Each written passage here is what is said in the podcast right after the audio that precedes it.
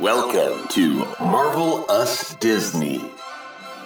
Welcome to Marvel Us Disney, the podcast that discusses the most recent doings at one of the more interesting divisions of the Walt Disney Company, which is, of course, Marvel Entertainment. I'm entertainment writer Jim Hill, and my co-host, the amazing Aaron Adams, and I are recording this episode on Monday night, July 22nd, which is the day after this year's Comic-Con ended, which means that people are still talking about the Marvel Studios presentation, where Kevin Feige stood on stage in Hall H and revealed that over the next 2 years and 4 months, we're going to see 5 new Marvel Cinematic Universe films and 5 Marvel Studio-produced limited series for Disney+, that goes live on November 12th of this year. Right off the bat, Feige was talking about how some of the stuff that happens on these Marvel Cinematic limited series are definitely going to impact the films. So we've got some exciting times ahead. But first, there was a lot of Marvel-related news that came out before Comic-Con. Did you see the news about the Black Panther sequel being delayed? Yes, but I don't know if I'm terribly surprised at that yet. I mean, they still have a lot of blank holes in the schedule that they haven't quite fleshed out entirely. This is true. So it could end up being one of those untitled films in a place that we didn't quite expect it to be. But I also think that they are still in a fluid mode. They're okay with the idea of shuffling around what's on the chessboard a little bit because they're still trying to figure out things. And the one thing I've noticed that's very odd lately is, even though Feige said there's no Phase 4, all the headlines I see is, Feige talks about what's ahead in Phase 4, Feige reveals what could be coming up in Phase 5, and it's like, if they don't come up with a new vernacular, they're going to be stuck with phases whether they like it or not. If you actually go to the graphics that were used on stage, they listed the dates on stage and then began plugging in the various names and logos. But, when they started, right running down the middle of that graphic was Phase 4. Right. So you and I both remember where Feige was talking about, we're through with phases, we're wrapping up the Infinity Saga, no more phases. And I don't know whether Kevin lost the argument or he was just putting us on. But, it does look like we're back to talking about phases. Yeah, I think a lot of it has to do with the media. They didn't have a replacement title for it. We're not going to do phases. We're going to do, even if he called it tidbits, tiddlywinks, something stupid, doesn't matter. Just give us a replacement title. So then when the media talks about what comes after the end of Endgame, or actually Spider-Man Far From Home, is the end of the phases and the Infinity War saga. So if they would have at least given us, the media, something else to call it besides, we're just not going to call it phases anymore and then stop speaking. And you're like, well, what do we call it? We do have a future MCU. What is the next chunk called? Give us that little tiddlywink name. And because they didn't do that, now they're like, oh, crap, we're stuck with phases. So I think they're just going to backtrack and just do what the media is calling it, because why fight that wave? They've got a thing established. Half the battle is establishing a pattern and then getting the audience used to it. And now that they've got a Pavlov's dog bell ring type thing going on, it wouldn't really make all that much sense to change it right now. So I think they're going, you know what? Their phase is fine. They may be shorter phases. They may, be broken up in different ways, but for now, they're still phases. Okay, doubling back on Black Panther, what was interesting to me is that Feige came out on July 3rd, and this was in response to, evidently, a story that BET had run where Killmonger had been penciled in to return for the sequel. And Feige flat out said, look, that's pure rumor. I mean, hell, Ryan Coogler, the director and co-writer of that February 2018 Marvel Cinematic Universe film, had only just begun outlining the Black Panther sequel. And, Kevin hadn't even seen the outline yet.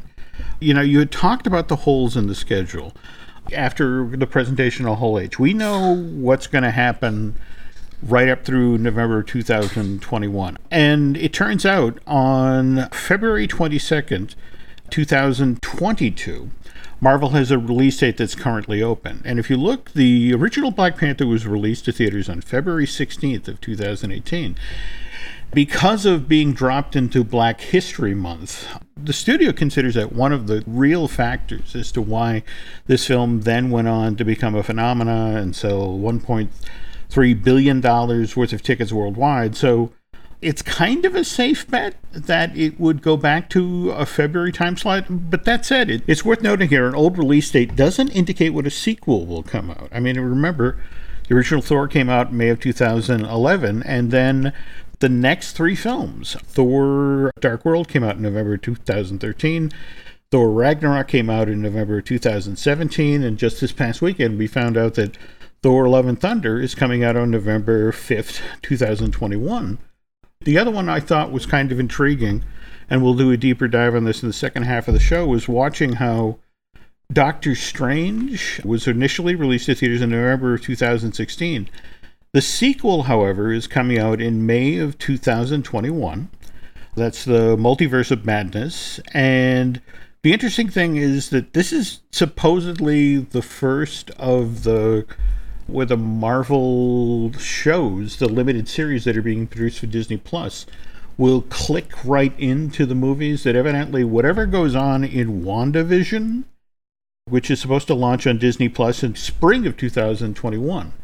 If you've seen that film, or that limited series on Disney Plus, the subscription streaming service, it's going to make sense when Wanda shows up in Doctor Strange in the Multiverse of Madness. But this is something they tried with Agents of S.H.I.E.L.D. and never really worked, never had the impact that they wanted it to. In fact, there was that one episode right after Thor The Dark World came out where it was like, hey, we found an artifact. Yeah, I think part of that is scheduling reasons, because when you were doing Agents of S.H.I.E.L.D., you had a season that could be divided right down the middle and separated by 4 or 5 months, part one and part two of a particular season, or just the fact that they knew that they were going to be, doing a Thor movie, but they didn't know exactly when it was going to be scheduled or how it was going to line up exactly with the timeline of S.H.I.E.L.D. when it did come out.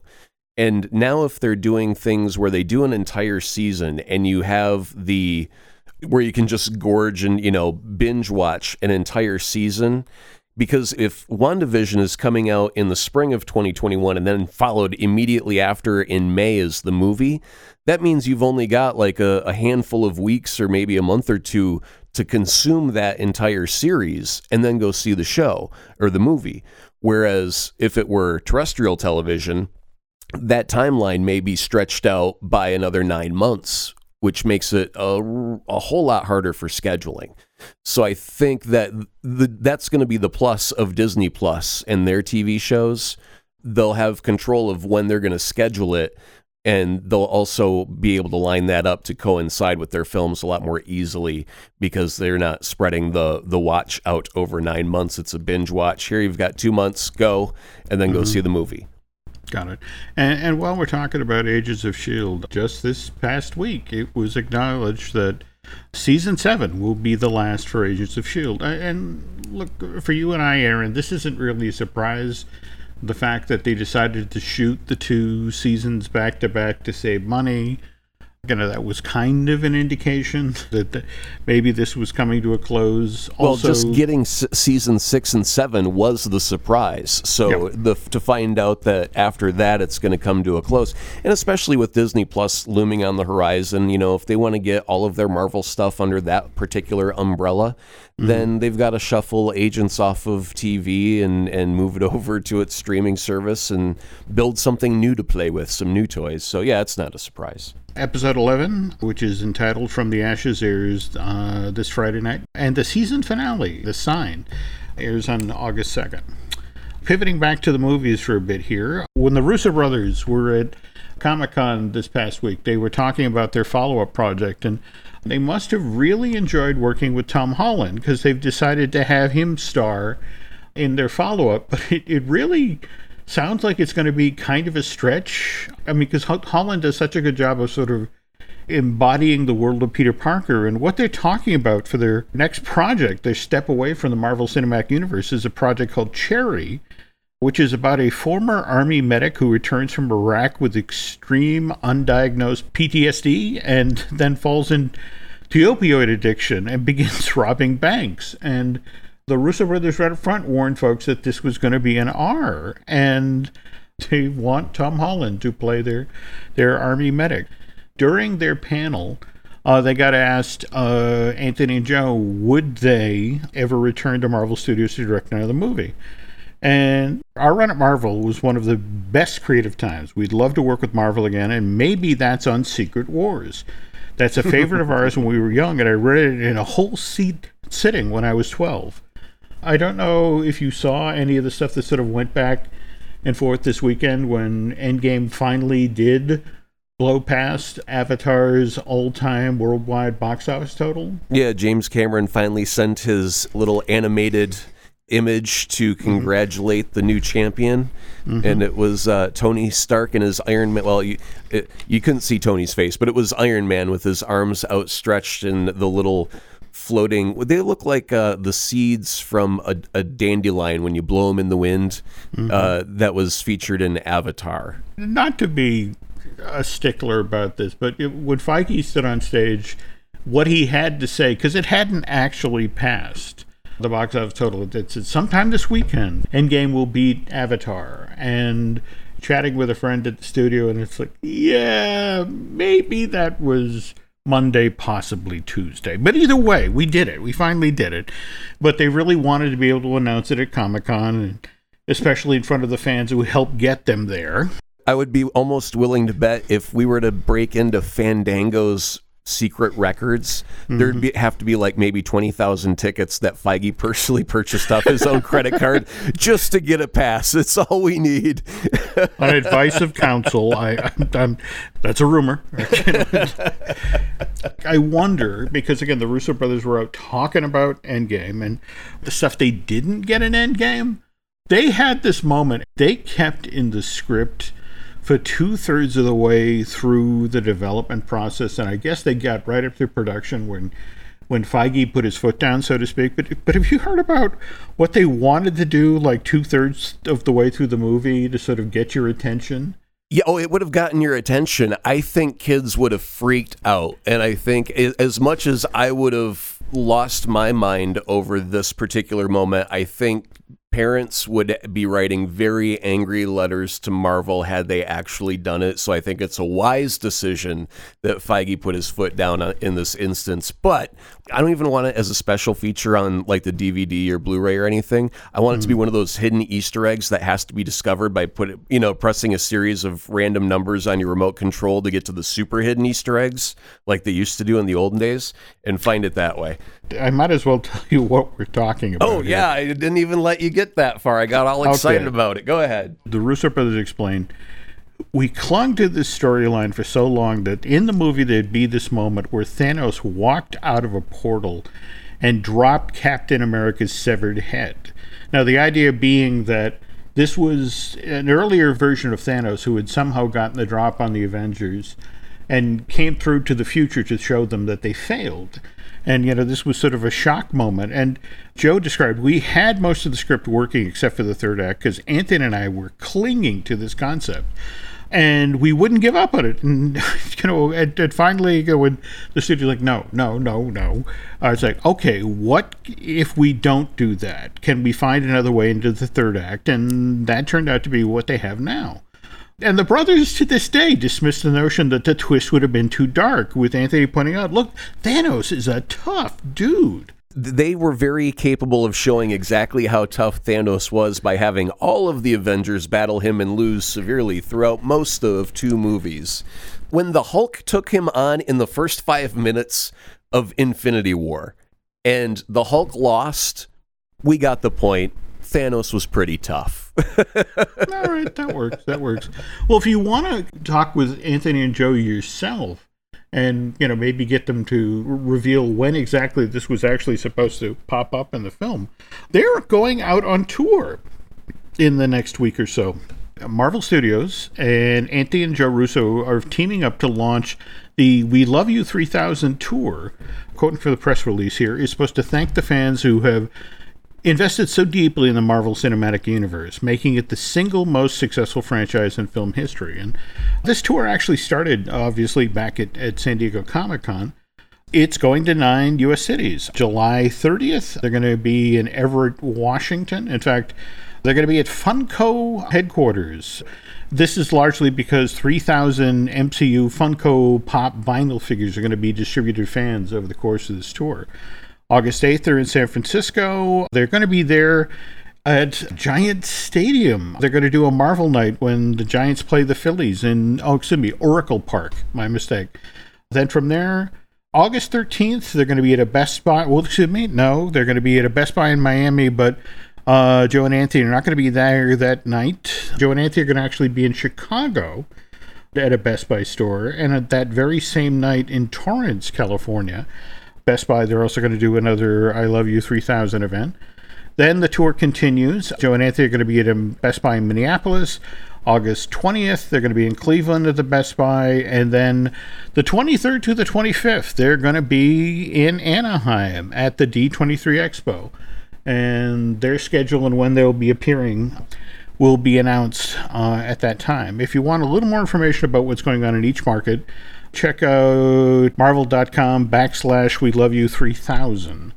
They've got a couple of dates to fill in there, as we mentioned. The Torrance, California Best Buy store appearance, and likewise the Miami. Taika Waititi has time available now. No, he doesn't. Well, I mean, he's not making Akira anymore. He's still got What We Do in the Shadows. He's got Thor 4 now. I mean, dude's busy.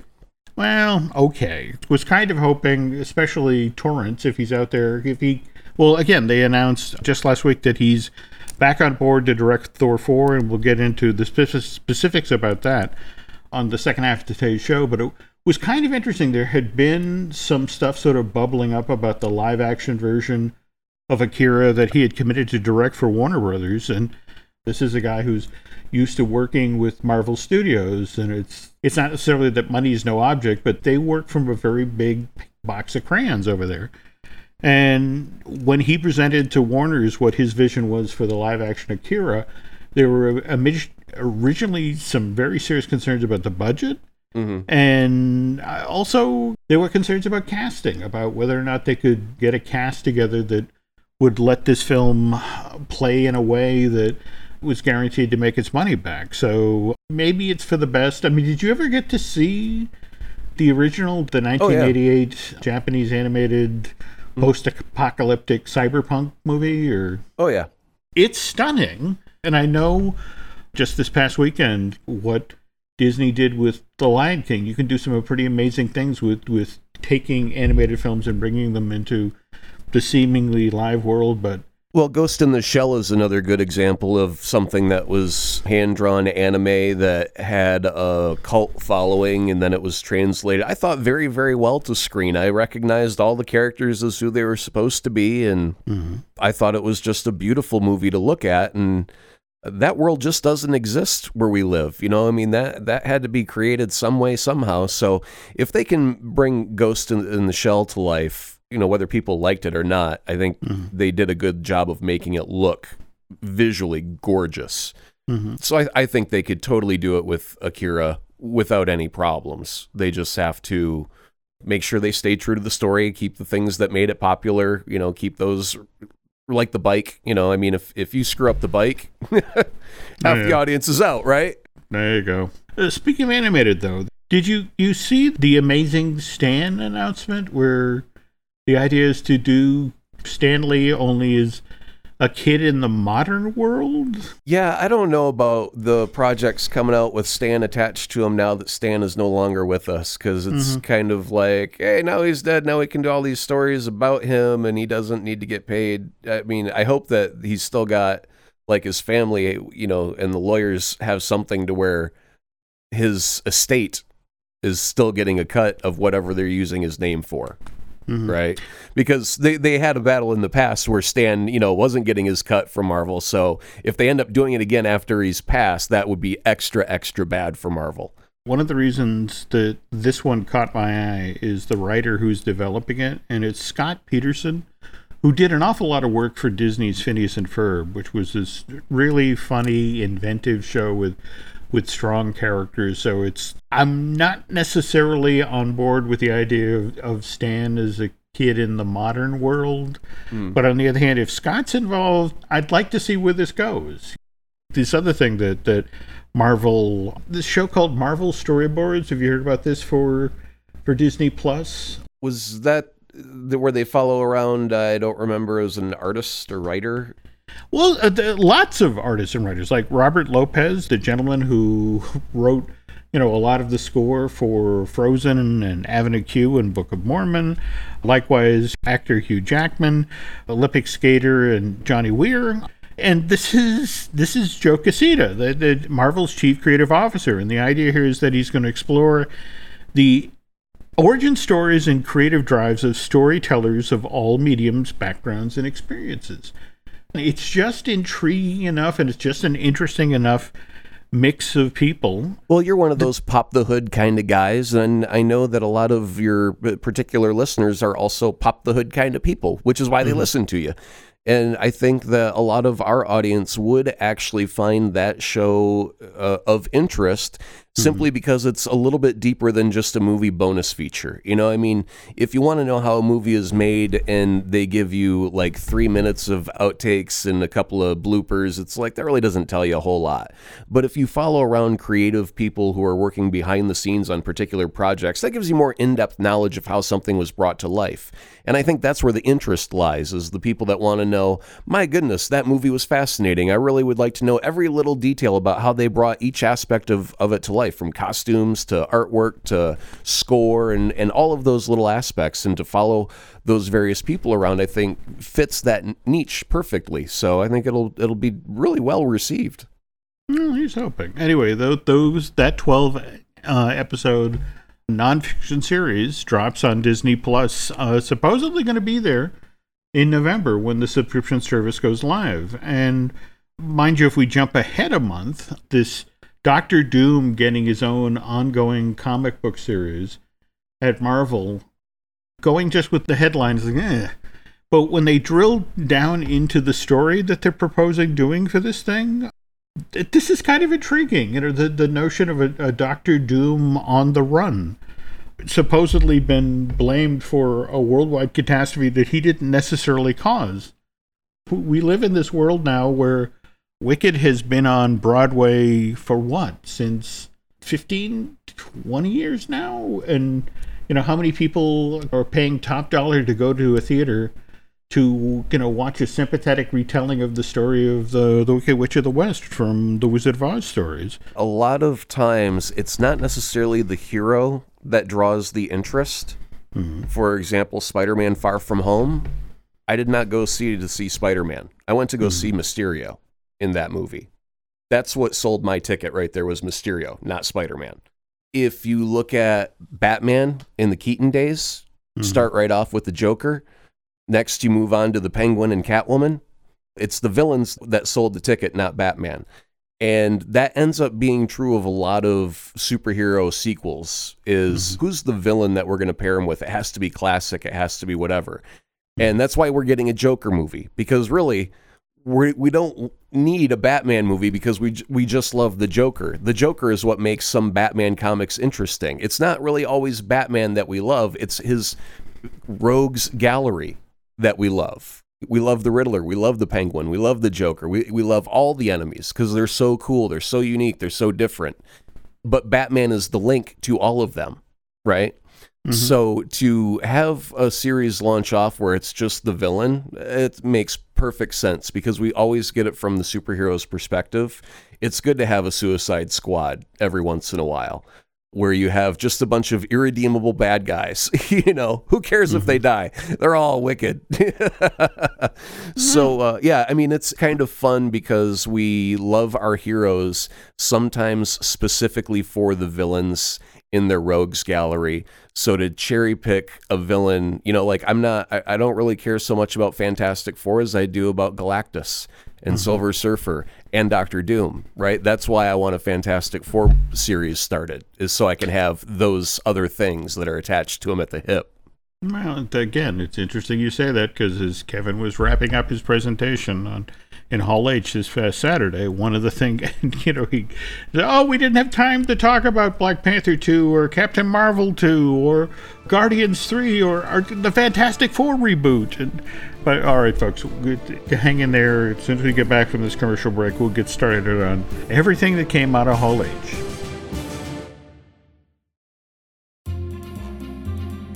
Before we get started here, you did mention Spider-Man Far From Home and how you went to go see that for Mysterio. Well, but evidently a lot of folks going to go see it for Mysterio, Aaron. Just this past weekend, Spider-Man Far From Home made $22 million domestic. It was number 2 at the box office behind The Lion King, which really kind of blotted out the sun.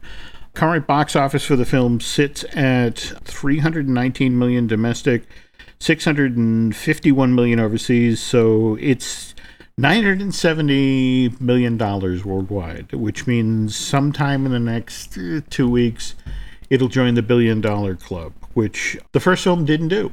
Did you notice that when Feige was on stage and listing all of these release dates, you know, going forward into 2021, there was no mention of Spider-Man 3, and haven't they already blocked out a July 2021 date for that film? Or I don't know if they've actually done anything, because Sony has weird plans off on the side that they really, really want to do.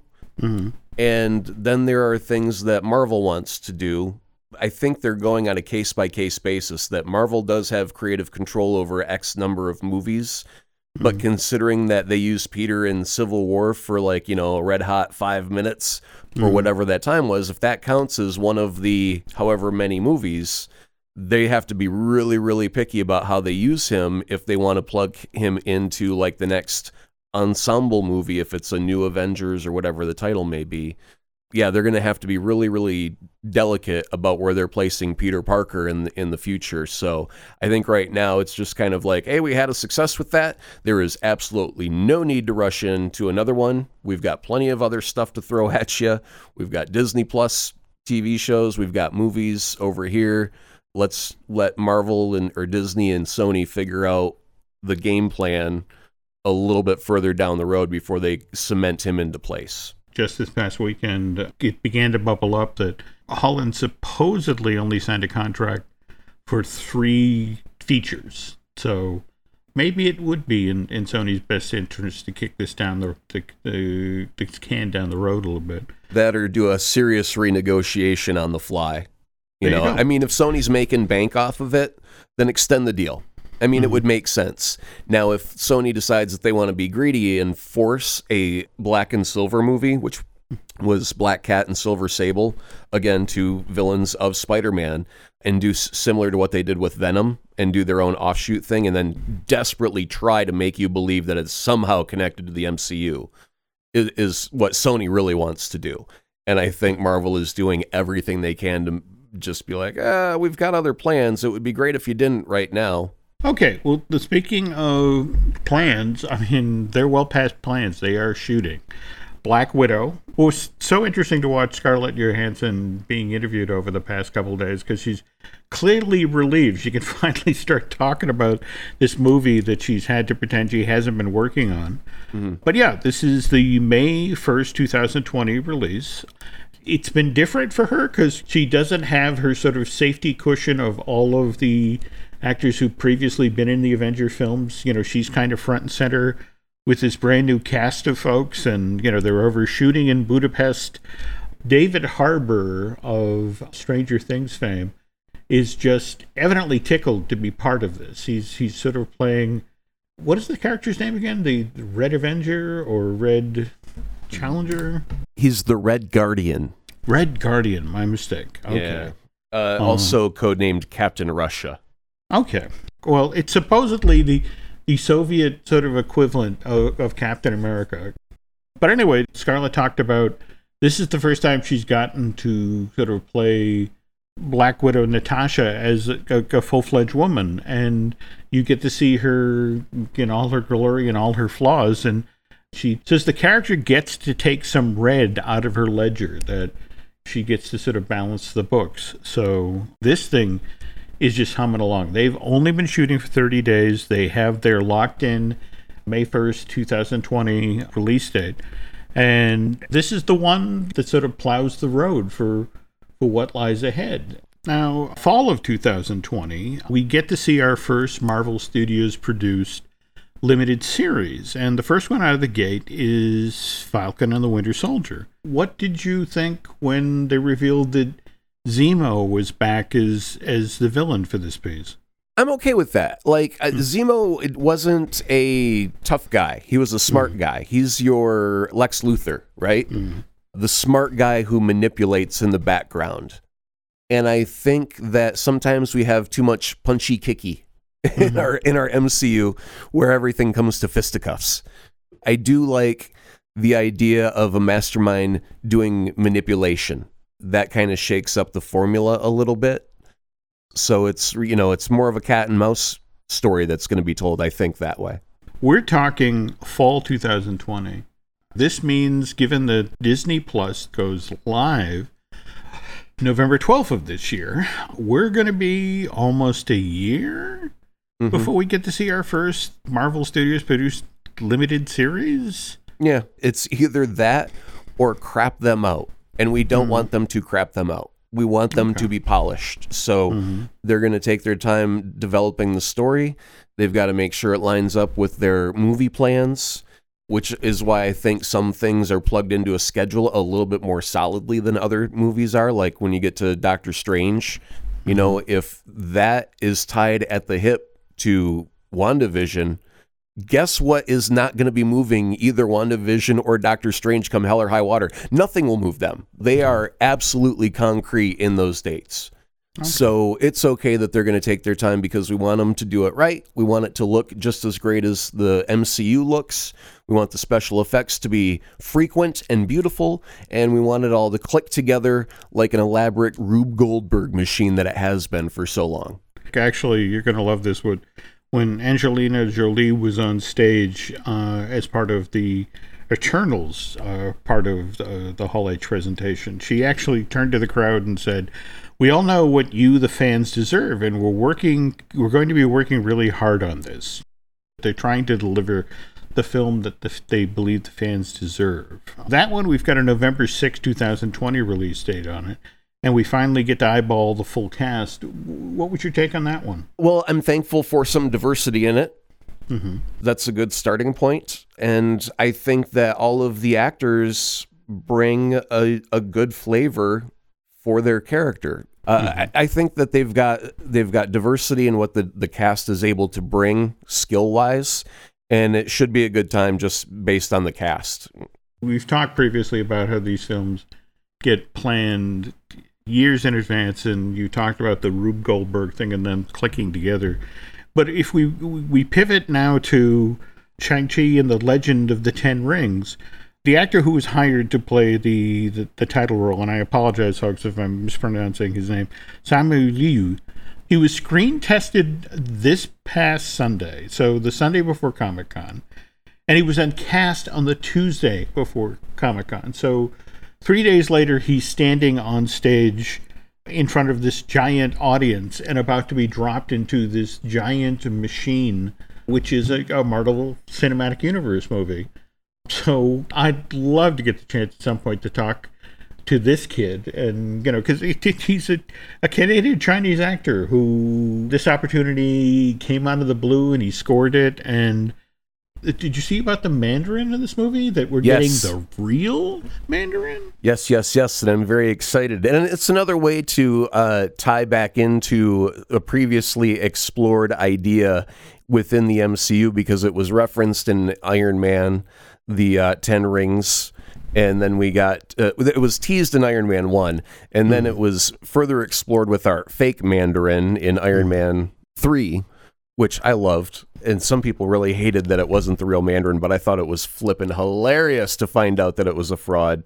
And then the little Marvel one-shot that came after that, where it was the Mandarin in jail, and then he gets a message from the real Mandarin about what he's going to get for imitating the real Mandarin. So it's like, okay, so he's still out there. When are we going to get him? So now that we're actually getting him, it's very exciting. I'm happy about that. very, very, very much looking forward to this one, just for lack of a better term, the change of palette, you know, just the notion that we're going to get a kung fu superhero. You know what I really kind of hope for, and this will never ever happen in a million years, but I have this little itty bitty wish inside of me that hopes for scratches on the film and a really aged look, because it seems like all the kung fu movies I ever remember watching as a kid had a really beat to crap quality about them. Like they just weren't preserved well. Mm-hmm. And I just think that if you lay that layer of grain over the image and throw a few scratches in every once in a while, and why not even throw in a couple of cigarette burns in the corner for good measure to give it the real change vibe. It's so funny you say this, because they did that in Stranger Things. In fact, it was every so often that thing you see from bad videotapes where they sort of have that glitch. Mm-hmm. And as somebody who grew up in the 80s in real time watching stuff, it wasn't just the details in the storytelling and the costume and the set design. It was the fact that it committed to that. Yeah. Okay, dropping back in, again, we talked about WandaVision starting up in spring of 2021. And we've got Paul Bettany and Elizabeth Olsen coming back. They did confirm that it happens after Endgame. There are going to be other MCU characters in this. But the big thing that got a huge response from the audience was Monica Rambeau, played now in the present by Tiana Paris. And I love that the mythology that we got started in Captain Marvel back in February is going forward here. Well, I think that Marvel has, first, thousands of characters that many people don't know exist. Mm-hmm. And they have been very consistent at their ability to fold in new material that, us diehard fans just didn't expect. You know, if you think, we're going to do a Marvel universe, you think of the bigs. You think about Spider-Man and Iron Man and Hulk and, anyone that's got a big name. But some of the side characters that come along with Captain Marvel, a lot of people aren't as familiar with, and they just grow them, in one film and let them show up in another one, and boom, suddenly they're in a superhero costume doing battle right alongside their sister, and it's just awesome. So I think that they've done a really good job of growing out characters that aren't necessarily considered the tentpole characters and giving them moments to shine so that maybe one day they could grow into their own tentpole film if fans are given a chance to love and embrace them. Got it. Okay.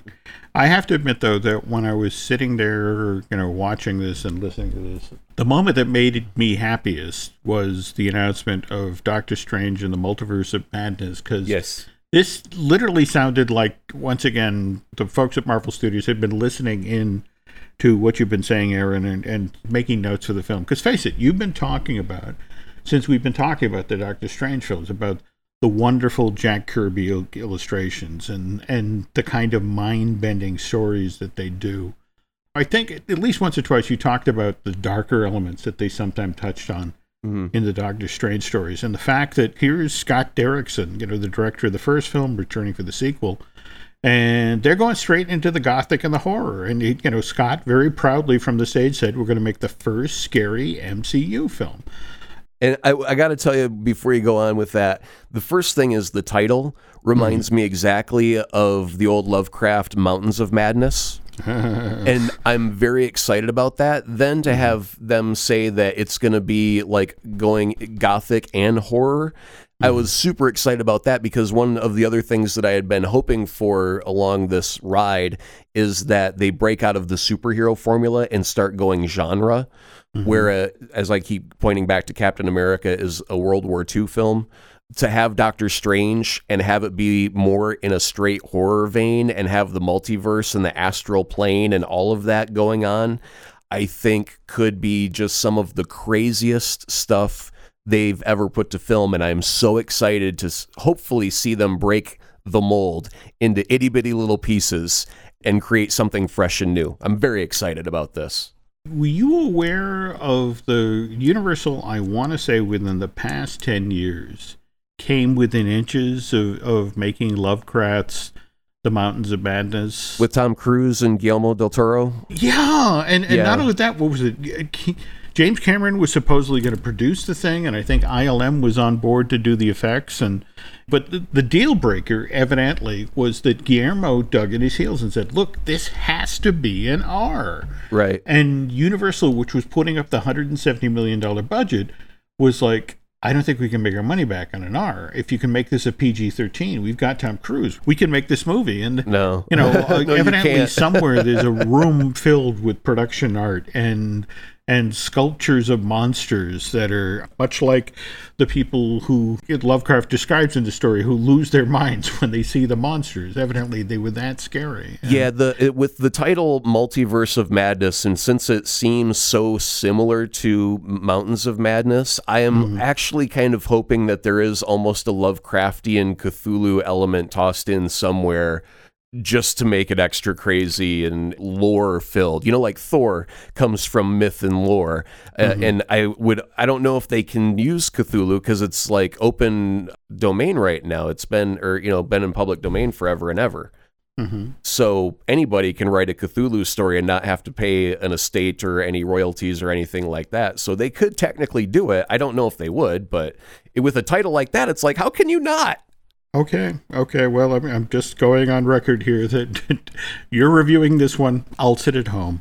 Come on. I'm sorry. I'm kind of a horror wimp. But on the other hand, you know, the fact that Scarlet Witch is in Doctor Strange 2. They Elizabeth Olsen from the stage, they said the events in WandaVision will be reflected and tied directly into Doctor Strange 2. So, okay, maybe for that, I will go, but I will also spend a lot of time probably under the seat. So no, I mean, I highly doubt that Marvel would make that an R film, so I don't think they're going to go super crazy with it because they want kids in the seats, and they're not going to scar children for life because they want to go see Doctor Strange.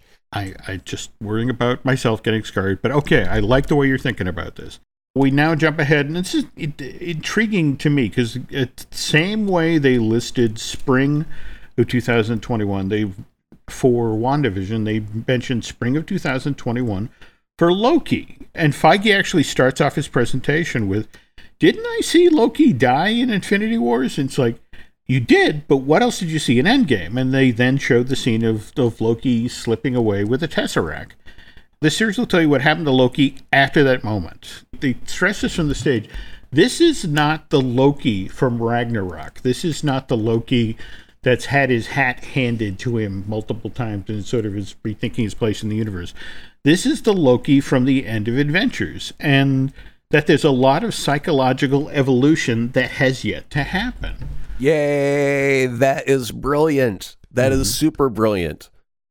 Because, I mean, you can't have him just go back to being buddy. I mean, it took so long for him to even accept his relationship with Thor.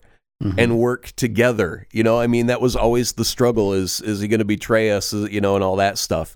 And it wasn't until Ragnarok, the end of it, where it was like, finally, you can rely on this guy to be on your side because we need him now more than ever. And now to undo all that and throw it away for a very logical story reason and make him back into a prankster who hasn't had all of those experiences to inform his decision making, I think is super awesome because now he's back to being a jerk. Okay, very true, very true. Okay, we pivot now to summer of 2021, and this is when they launch over at Disney+, the animated What If series. Oh, yay for that as well. They actually brought Jeffrey Wright on stage. He's going to be playing The Watcher 2. Yeah, so that's cool. The Watcher is like this giant-headed dude who sits upon the moon and watches over Earth, and then kind of, well, I don't know if he's currently sitting on the moon because he could be anywhere in the galaxy. But the Watchers, they just watch over the galaxy and kind of are historians from the beginning of time to end of time, and they know what's going to happen and everything in between. So they're kind of like our diary of what's happening. The cool thing is they put up a list of all the actors returning to... Yeah. We already knew about Chris Evans and Hallie Atwell coming back for the Agent Carter What If she had gotten the Super Soldier Serum, which I thought a brilliant way to sort of launch the project. But yeah, when you look at who's coming back... It's practically absolutely everybody who's ever been in a Marvel movie. Mm-hmm. I mean, I couldn't really pick out anyone who hasn't already been in a movie for the MCU that wasn't coming back in some way, shape, or form. So the fact that everybody's on board to retell one of their stories in a unique and fun way for this version of Disney Plus's shows and have some fun with it, do something different is always great. And the fact that there's so many people coming back just means that they've only got like 100 stories that they have to tell now to incorporate all of these various actors. So I think we're at least in for 3 or 4 seasons just based on the list of the cast. I can't wait. Okay. Fall of 2021, we get our Hawkeye show, which, you and I talked about at length on our previous podcast. What was kind of nice about what they did at Hall H is they let Jeremy Renner do the Robert Downey Jr. thing. They let him run through the hall and interact with the fans. He seemed to be having a ball doing it, but he's thrilled that they're getting this limited series. Though what was kind of interesting, speaking of Hawkeye, is that here was Scarlett Johansson all over, morning television today, out promoting the Black Widow movie. And the one thing that she got tripped up on was, well, we have to ask. I mean, whenever you're in the Avengers movies, you're paired with Hawkeye. So will Jeremy Renner be appearing in the Black Widow movie? And you literally saw her on camera was like, I've been off the leash. I could talk about anything. And now I don't know if I can talk about this. And she's looking over at her agent, looking for a nod or a shaking of the head. Can I talk about this? What's the deal? I don't know. And that's the thing. We got the polite non-answer answer. So, but I mean, if they're going to be in Budapest, we know damn well he's going to be in the movie. Quit playing this game. We know better. But on the other hand, to jump ahead now to November 5th of 2021, it's time to start talking about Thor: Love and Thunder, and everyone loves that Chris Hemsworth is back and. Tessa Thompson? Yeah, Tessa Thompson. And she came out, the audience laughed her mind because, that means Valkyrie's coming back. But Taika Waititi reveals who else is going to be in the movie, but Natalie Portman. And not only is Natalie Portman in the movie playing Jane again, but she's also going to be playing Lady Thor. Yeah, that's awesome. And the audience evidently lost their minds, especially when she came on stage wielding the hammer. And there's always been sort of this undercurrent in regard to Natalie Portman of the Thor films about, the fact that she didn't necessarily come back for 3, but, she did appear sort of in Endgame. There's always been this sort of buzz that she wasn't happy with what happened with 2 and didn't want to come back. And the fact that she's back on board, and not only back on board, but back as Lady Thor. I mean, holy cow. I wonder if they're just going to give Jane the power of Thor. And will they go on a little adventure together, both with the power? Will Thor be humanized and she'll be the mighty one? Because it's called Love and Thunder, which sounds like an awesome hair metal band from the 80s right off the bat, right? I want a whole lot of 80s rock out of this one from Poison or Def Leppard or some garbage like that I usually can't tolerate anymore. A really 80s hairband soundtrack sounds perfect for Love and Thunder. But I also think if Jane's going to be female Thor, does Thor lose the power of Thor, his worthiness or whatever, and Jane gets it and has to escort him on his adventure while he has been humbled with mere mortalness? I don't know. But it sounds like a hoot either way to have female Thor, Jane, wielding the hammer and doing some damage. I can't wait to see her. I hope she has a helmet. Well, the art that's been bubbling up online doesn't necessarily reflect what will be done with the movie, but they show a helmet. Sweet. So this is the point where now they bring out the cast of Black Widow, and now everybody in the audience gets their Black Widow baseball cap, and then they bring everybody back out on stage to take a photo of them in front of the giant crowd of 6,500 people in Hall H, and Feige's on stage like, oh, wait a minute, we haven't talked about Black Panther 2 or Guardians 3 or Captain Marvel 2 or the Fantastic Four reboot, and there's no time left to talk about mutants. And then who walks on its stage but Mahershala Ali. Mahershala, but good try. And he's the one where he's on stage and where everybody's wearing a Black Widow hat, he puts on a Blade hat. And at this point, the audience, which had previously lost its minds, loses their minds again, because it's like, oh my God, they're making a Blade movie. Did you hear the story of how he got the job, though? Yeah, he had sent them, I don't know if he sent Kevin directly, but he sent Marvel an email saying he wanted to play Blade. Mm-hmm. And then I believe Feige had said, I already thought about casting him before we even got that email. So I just basically was like, okay.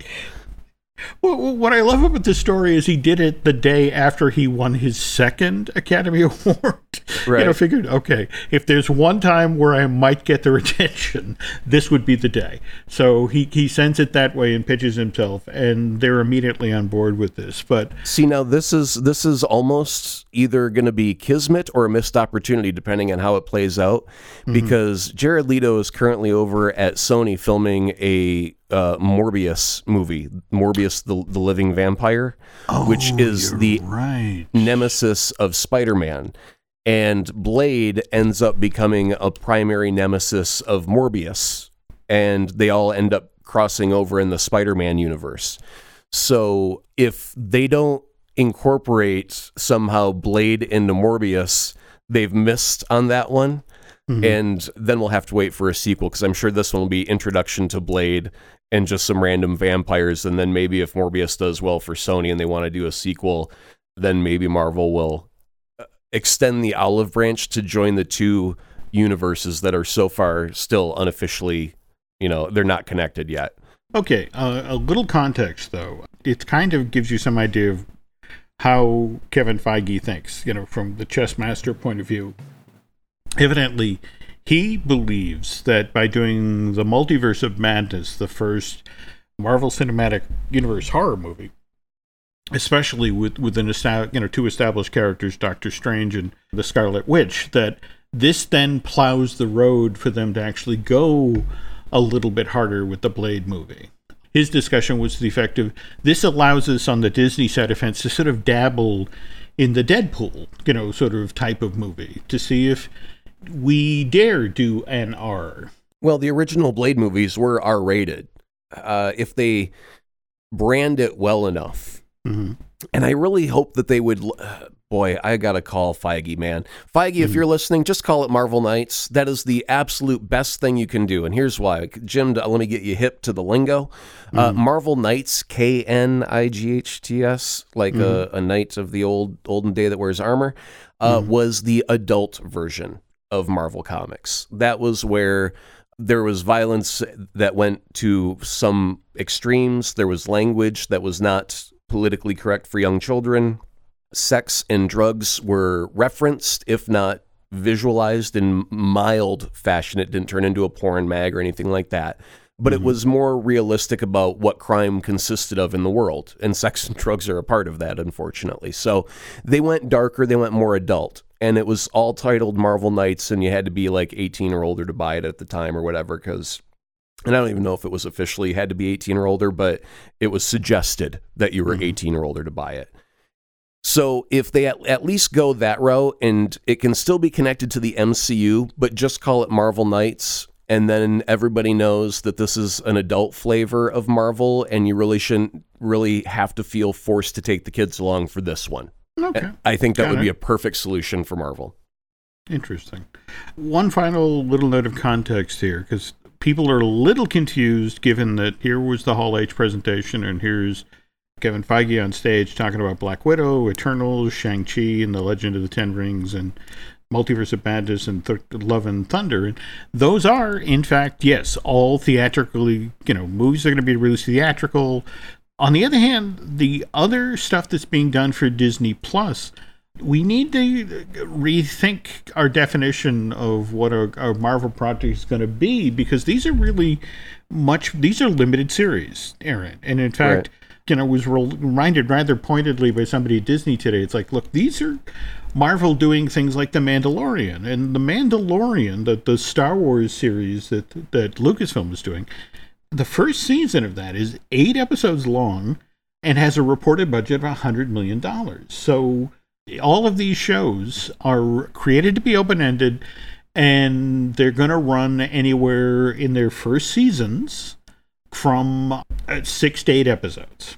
Right. Some of them will be just one-shots. You know, they'll tell their story and be done. Right. But a number of them are being created to, you know, if there is interest. You know, for example, you know, the folks working on Loki are like, they came up with like 20 different episodes of Moment in Time that they wanted to drop him into. So they don't have just season one mapped out. They have ideas, you know, going into season three. But again, that's on the condition that Tom Hiddleston wants to come back and do that many, or for that matter, that these are successful enough that, you know, Disney and Marvel Studios are willing to put up the money. So yeah, well, the first thing that we're going to find out is they're going to commit to a bunch of money to get it created. They believe in their product, so they're going to create it. Then people are going to subscribe to Disney Plus, and they're going to count how many of the subscribers, you know, what percentage actually watch this show. Yeah. When I get Disney Plus, they will find out about Aaron Adams that he watches everything Marvel. And they're going to say, okay, this guy likes Marvel. We know that we can keep making Marvel product. If there's enough people like me that are showing up strictly for Marvel and we binge watch it and watch it again and watch it again, then Disney will get the hint that this is something that we like and we'll make more of it. So it's really going to depend on if the people consume it. And the thing is, right now, all signs indicating on Disney Plus is a lot of people in America have extreme interest in getting Disney Plus as soon as it's available, just because of the wealth of content and the quality of content, because practically everything under this umbrella is family friendly. And parents want to be able to plop their kids down in front of a program for a good half hour or whatever, and know that nothing offensive is going to come out of the screen so they can get tasks done around the house, right? So this is a good thing where you can just kind of plop your kid down in front of it for a while, let them be distracted by the television, get your job done. It's a good thing for families, and a lot of families are interested in having that Disney content available. As a geek, I want the Star Wars and I want the Marvel. That's all I care about, and I believe that there's enough people like-minded with me that love the sci-fi and the adventure of Star Wars and the MCU that they'll go there strictly for that content. And I'll watch Mandalorian with just as much glee and joy as I watch all of the MCU stuff as well. So I think that they're pointed it in the right direction. I think the fans out there are eager for more content, no matter how they give it to us. So I think that they're going to have a success. The only problem is, are they going to be able to keep up? Because once they get the numbers tallied, then they're like, oh, crap, now we got to write season two, and then we got to film it, and then we got to produce it. And, oh, geez, that's 2 years away. And that's a hard snowball to get rolling, right? No, absolutely. And, you know, just to stress here, folks, again, get started on November 12th. Initial monthly charge for this is going to be $6.99. Though I have to tell you, Aaron, just conversations I had today. That's going to double in a month, isn't it? Well, I don't know about that. Did you see last week where Netflix had to come out and admit that they didn't meet their second quarter projections, and the stock took a huge hit? Yeah, I'm not surprised by that at all. I mean, I've been off of terrestrial for a while, and so as a digital consumer, a lot of the stuff on Netflix I've either already seen years ago, or it's already in my library that I own, or it's very foreign. I mean, I've got a huge section of Asian films that are targeted towards an Asian audience, right? And as being not Asian and not having a particular interest in that cinema right now, I'm not watching it. There's a huge wealth of cartoons and stuff for children. I don't have kids. I don't have any interest in that. So there are like very large sections of content that I have no interest in watching. And what I find is I'll spend like half an hour looking for something on Netflix and not finding anything, and then just going back to something else. So because they're getting rid of their deal with Marvel, they're not going to have, you know, the Avengers movies or Captain Marvel in a little bit. They're just losing content that mattered. The Office is going away, which is something I have watched now probably 10 times over and over. So if they keep losing content and not creating content that is relative to particular audiences, and that's the problem when you're catering to the world, you have to cater to absolutely flipping everybody, and it doesn't work well. You have to be focused and narrow, and that's the big bonus of Disney Plus is they are laser focused. It is family friendly entertainment from the Disney side. It is Star Wars. It is Marvel. Go. The financial crisis in 2008 in the retail world they saw people who bought brand names, you know, whether it was Kellogg's cereal or Kraft Foods, because money was tight during that period. They switched over to store brands, whether it was the Walmart brand, the Target brand, or the like, and they never came back. And so we now live in a world where there's only a few brands that people are loyal to. And you can kind of count them on one hand. You've got like the McDonald's of the world. You've got the Disneys. Coke, Pepsi. Yeah, it's, you know, Starbucks and the like. And, you know, and so the thing is with the Giants, they look over their shoulder at that. They look at, you know, that all it took was one financial correction and brand loyalty went away. And for a Netflix that everybody in the industry decided, I mean, Universal's getting their own streaming service up and running because, again, they want to be competitive with Disney and Netflix. And to have Netflix stumble just as everybody else is getting ready to launch this streaming service, that freaked out a lot of people last week, and they're still talking about it. I'll tell you who should be very, very cautious right now is Apple. Apple could lose their butt in a second because they are not content creators. They never have been. They have no business in this game whatsoever, and I think what they're doing is a tragic mistake. I think that there may actually be some good content to come out of it, but they don't have a library like Disney does. They have to create everything from scratch or buy it from somebody else. And because they don't have a library behind them, they're going to have to, because they're, you know, a money company, I don't think they're going to want to pay other people for their content. They're going to create their own special thing because this is about creating new content you can't find anywhere else. And because they're not content creators, they don't run a Hollywood studio or anything like that, they should not be in this game, period. And I think that is the first company that's going to take the biggest hit when they unveil their new, you know, Mercedes and we find out there's no engine in it. It's like a buzz right now. Like all of a sudden Netflix, you know, is worth $1 bazillion over several years of sending people discs in the mail and then going to online. It's like we now grew up with Netflix. As Netflix changed, we changed with it.